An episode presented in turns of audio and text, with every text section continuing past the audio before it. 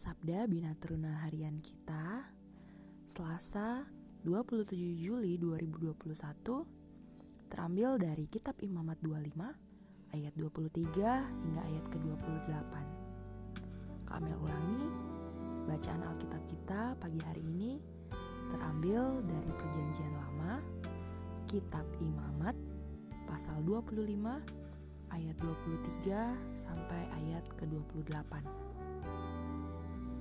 Mari kita baca bersama-sama. Penebusan tanah. Tanah jangan dijual mutlak karena akulah pemilik tanah itu, sedang kamu adalah orang asing dan pendatang bagiku. Di seluruh tanah milikmu haruslah kamu memberi hak menebus tanah. Apabila saudaramu jatuh miskin, sehingga harus menjual sebagian dari miliknya, maka seorang kaumnya yang berhak menebus, yakni kaumnya yang terdekat, harus datang dan menebus yang telah dijual saudaranya itu. Apabila seseorang tidak mempunyai penebus, tetapi kemudian ia mampu, sehingga didapatnya yang perlu untuk menebus miliknya itu,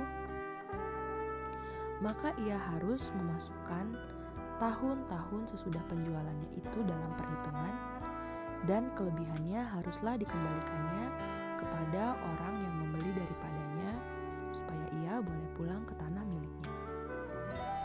Tetapi jikalau ia tidak mampu untuk mengembalikannya kepadanya, maka yang telah dijualnya itu tetap di tangan orang yang membelinya sampai kepada tahun Yobel. Dalam tahun Yobel, tanah itu akan bebas dan orang itu boleh pulang ke tanah miliknya. Pound and Reading Mari kita masuk di dalam perenungan. Sobat Teruna tahu pegadaian? Pasti kita familiar ya dengan yang namanya pegadaian. Ada banyak kantornya tersebar di kota Denpasar. Pegadaian adalah sebuah lembaga dengan moto menyelesaikan masalah tanpa masalah. Maksudnya, pegadaian itu hadir ketika kita punya keperluan uang yang sangat mendesak. Kita bisa menggadaikan barang atau perhiasan milik kita tersebut dan sebagai gantinya kita dapat pinjaman uang sesuai dengan perjanjian atau kesepakatan. Nah, nantinya barang tersebut atau perhiasan tersebut bisa kita tebus kembali, kita ambil kembali ketika kita bisa melunasi pinjaman tersebut. Sobat Runa, pesan dari renungan kita hari ini masih berkelanjutan atau mirip dengan yang kemarin, namun ada sedikit perbedaan. Tuhan Allah begitu memperhatikan bangsa Israel sehingga Tuhan Allah mengadakan peraturan yang namanya tahun Yobel. Maksudnya, untuk memastikan agar setiap keluarga di Israel tetap bisa mengelola tanah-tanah mereka sesuai hak guna pakai yang Allah berikan kepada mereka. Misalkan pada nantinya ada yang harus terpaksa menggadaikan tanah mereka kepada orang lain karena kebutuhan yang mendesak, maka orang atau keluarga tersebut punya hak untuk menebusnya kembali. Kalau misalkan dia tidak sanggup atau belum sanggup, maka ketika tahun Yobel tiba, tanah tersebut harus dikembalikan kepada pemilik yang semula. Aturan ini dibuat dengan tujuan untuk mencegah adanya tuan tanah yang rakus yang menimbun kekayaan di atas kesengsaraan orang lain. Tanah yang bisa ditebus adalah tanah pertanian yang digarap untuk kebutuhan hidup umat Israel.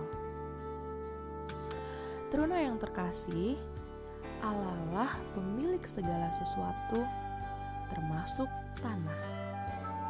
Kita hanya diminta untuk mengelola dengan bertanggung jawab.